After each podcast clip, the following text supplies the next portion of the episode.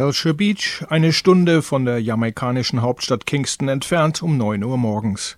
Der Strand ist nach der Ankunft noch unsichtbar und versteckt sich hinter den Dutzenden von Buden, kleinen Geschäften und Restaurants. Hellshire Beach ist der Strand, an dem sich die Kingstoner am Wochenende zum Entspannen treffen. Das ist seit Jahrzehnten so. Hellshire Beach war der Hintergrund für zahlreiche Filme und Reggae-Musikvideos. Aunt Mays, eines der Dutzende von Fish Fries, ist eines der ältesten Restaurants hier.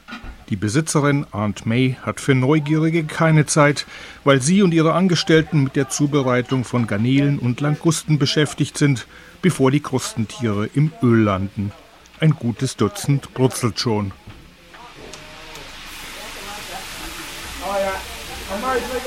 Aber Aunt May hat nichts dagegen, wenn sich Neugierige den Weg durch den verrauchten Küchenbereich bahnen und in Richtung Meer laufen. Auf der Terrasse gleich hinter der Küche ist abrupt Schluss. Ein Blick nach links und nach rechts ergibt, dass Hellshire Beach überhaupt keinen Strand hat. Genauer gesagt, keinen Strand mehr hat.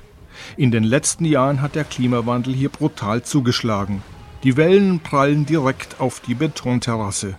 Nicht nur bei Aunt May, sondern den gesamten Uferbereich entlang.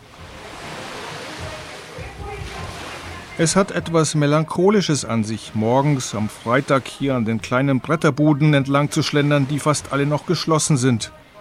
Denn etwas ganz Wichtiges ist verloren gegangen, der Sandstrand, und er wird nicht mehr zurückkommen. Zwischen den Buden und den Wellen ist zum Entlanglaufen auf dem Trockenen manchmal überhaupt kein Platz mehr. Auf einem Mauervorsprung sitzt ein alter Mann, aus einem weißen Eimer offeriert er frische Austern.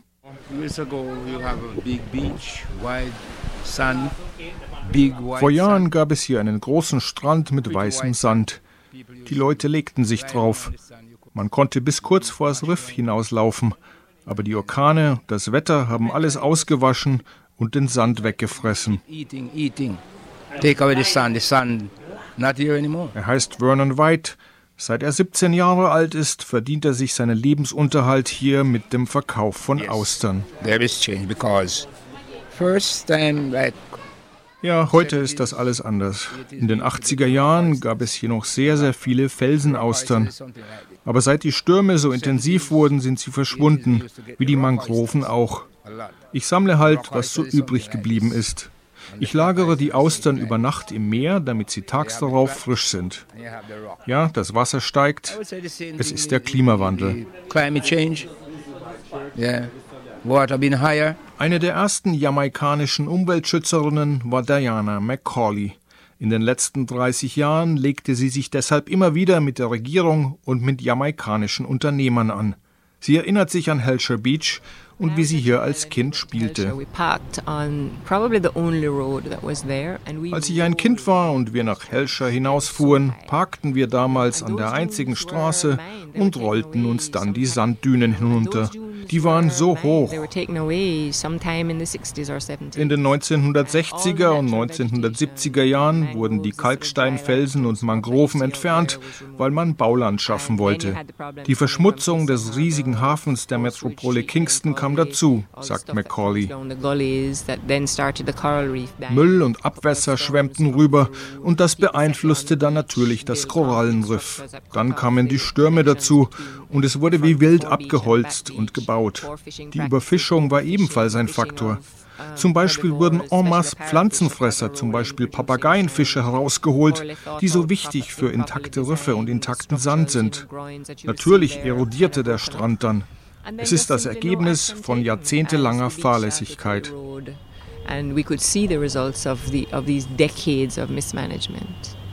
Seit mehreren Jahren schreibt Diana McCauley Bücher. Ihr jüngster Roman heißt Daylight Come. Es ist eine dystopische Erzählung über das Leben auf einer Karibikinsel nach der Klimakatastrophe. Aber nicht nur an den Küsten und in den Gewässern Jamaikas und der gesamten Karibik ist der Klimawandel schmerzhaft spürbar geworden, auch im Landesinneren. Die höchste Erhebung in den Blue Mountains ist der Blue Mountain Peak, 2256 Meter hoch. Die Blue Mountains sind für ihren gleichnamigen Kaffee weltweit bekannt. Er zählt wegen des sehr langen Wachstums und der sehr strengen Auslese der Bohnen zu den kostbarsten und besten Kaffees der Welt.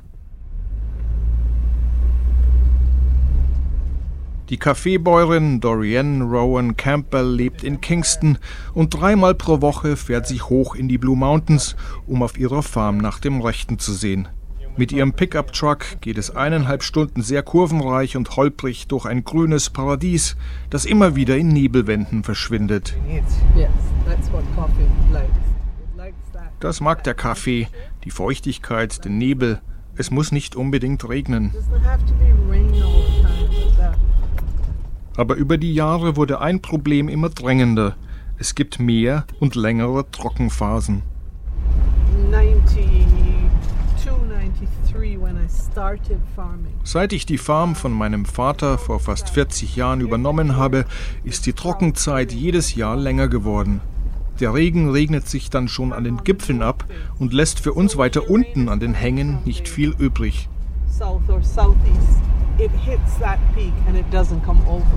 Kaffeepause, natürlich mit Blue Mountain Coffee an einem Naturschutzpark. Auch der 79-jährige Landwirt Michael Prescott, der in der Nähe eine Familienfarm bewirtschaftet, hat eine Verschnaufpause eingelegt. Auch er spürt den Klimawandel deutlich. The way I've noticed it very strongly recently is in the, the mangoes. Ich merke das bei meinen Mangos. Sie sind höchst saisonabhängig. Die Mangosaison begann normalerweise Ende April, Anfang Mai. Dieses Jahr und letztes Jahr begann sie aber schon im März, weil es ungewöhnlich warm war. Auch die Regenphasen haben sich stark verändert. Dorian Rowan Campbells Kaffeepflanzung befindet sich an einem steilen Hang auf 1300 Metern Höhe. Es handelt sich um eine Biofarm. Das heißt, die Kaffeebüsche sind nicht als Monokultur angelegt, sondern befinden sich inmitten von Dutzenden von Gräsern, Bäumen, Sträuchern und Büschen. Das Areal ist zwei Hektar groß.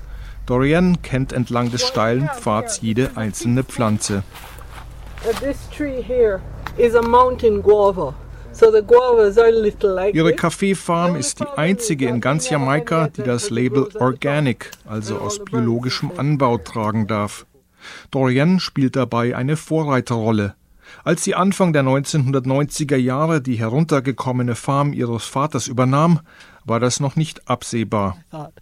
I am at the top of one of the premier river valleys. Ich dachte, ich bin oben auf dem Berg in einem der besten Täler zum Kaffeeanbau überhaupt. Wieso soll ich wie alle anderen Pestizide verwenden, die ja nur einsickern? Da muss es doch noch etwas anderes geben. Ich habe mich eingelesen und dann ging es wieder aufwärts mit der Farm, ohne chemische Düngemittel, ohne Pestizide, ohne Fungizide und ohne Unkrautvertilgungsmittel. Das ist viel Arbeit, weil man alles mit den bloßen Händen macht because again, you couldn't get any herbicides to. So you had to do it by hand. Orkane und Trockenzeiten hat sie besser überstanden als andere Kaffeepflanzungen in den Blue Mountains. Studies have said that organically managed soils are better able to cope with both flooding and drought. Studien haben gezeigt, dass natürlich behandelte Böden Überschwemmungen und Trockenheit viel besser standhalten können. Das habe ich im Vergleich zu den anderen Farmen, die herkömmlich mit Chemie wirtschaften, immer wieder gemerkt. Meine Pflanzungen wachsen besser. Ich hatte zum Beispiel auch schattenspendende Bäume gepflanzt. In den Trockenmonaten wachsen manche von ihnen einen halben Meter. Zwischen 2004 und 2008 hatten wir mehrere schwere Orkane. Meine Kaffeesträucher verloren dabei zwar Blätter, aber sie waren nicht entwurzelt und sie waren gesund. Gegenüber im Tal war dagegen alles braun. Ich wusste, dass ich richtig lag. Ich merkte, dass man mit dem Klima zusammenarbeiten muss. Yes, I was doing the right thing. I, I realized that I have to work with the climate. I have to compensate for what is happening. Je nach Saison kann sie zwischen einer halben und zwei Tonnen Kaffeebohnen ernten. Gut 80 Prozent der Ernte aus den Blue Mountains geht nach Japan. Da es sich um Gourmetpflanzen für den Export handelt und die Steuern recht niedrig sind, lohnt sich die Kaffeepflanzerei meist. Aber der Klimawandel bringt große Probleme mit sich, sagt Dorian Rowan Campbell. Well, the challenges are how you might manage the pest invasions because as it Ein Problem in der Biolandwirtschaft sind die Pflanzenschädlinge. Denn je wärmer es wird, desto höher kommen sie zu uns in die Berge hoch. Vor drei Jahren kriegten wir den Kaffeerostpilz. Den hatten wir in den Blue Mountains davor nicht. Er befällt die Blätter, die für guten Kaffee unverzichtbar sind. Wir wissen bis heute nicht, wie man den Pilz wirklich auf Dauer fernhalten könnte. Als einziges Hilfsmittel dienen normalerweise chemische Sprays. Ich experimentiere rum und fand eine wirksame Methode heraus selbstgemachtes Knoblauchspray. Wenn wir auch nur den kleinsten Hinweis sehen, dann sprühen wir das sofort drauf. Man sieht das Resultat. Der Pilz verschwindet, wenn man ihn besprüht. Adaption an den Klimawandel bedeutet für die Kaffeefarmerin zuallererst die Augen offen halten und dann vorsichtig experimentieren. I, I tell people that the most important tool for an organic farmer is their eyes. Das wichtigste Werkzeug für einen Biobauern sind die Augen. Die muss man immer offen halten, denn deine Pflanzen teilen dir mit, was sie brauchen. Wir wissen, dass die Orkane intensiver werden, es wird heißer, es wird windiger, es wird trockener. It gets hotter, it gets windier, it gets drier. Dorian versteht ihre Arbeit nicht nur als Einkommensquelle, sondern auch als Bildungsauftrag. Vor allem Frauen lädt sie mehrmals pro Jahr zu Workshops auf ihre Farm ein. Warning, warning, warning,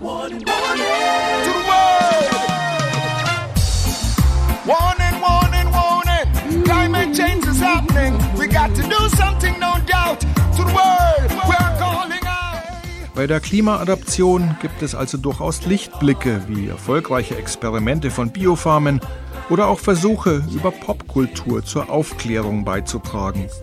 Voices for Climate Change ist eines davon. Trotzdem ist Skepsis angebracht. Die Buchautorin Diana McCauley meint, dass es, um die Katastrophe aufzuhalten, aus jamaikanischer und karibischer Sicht wahrscheinlich zu spät ist.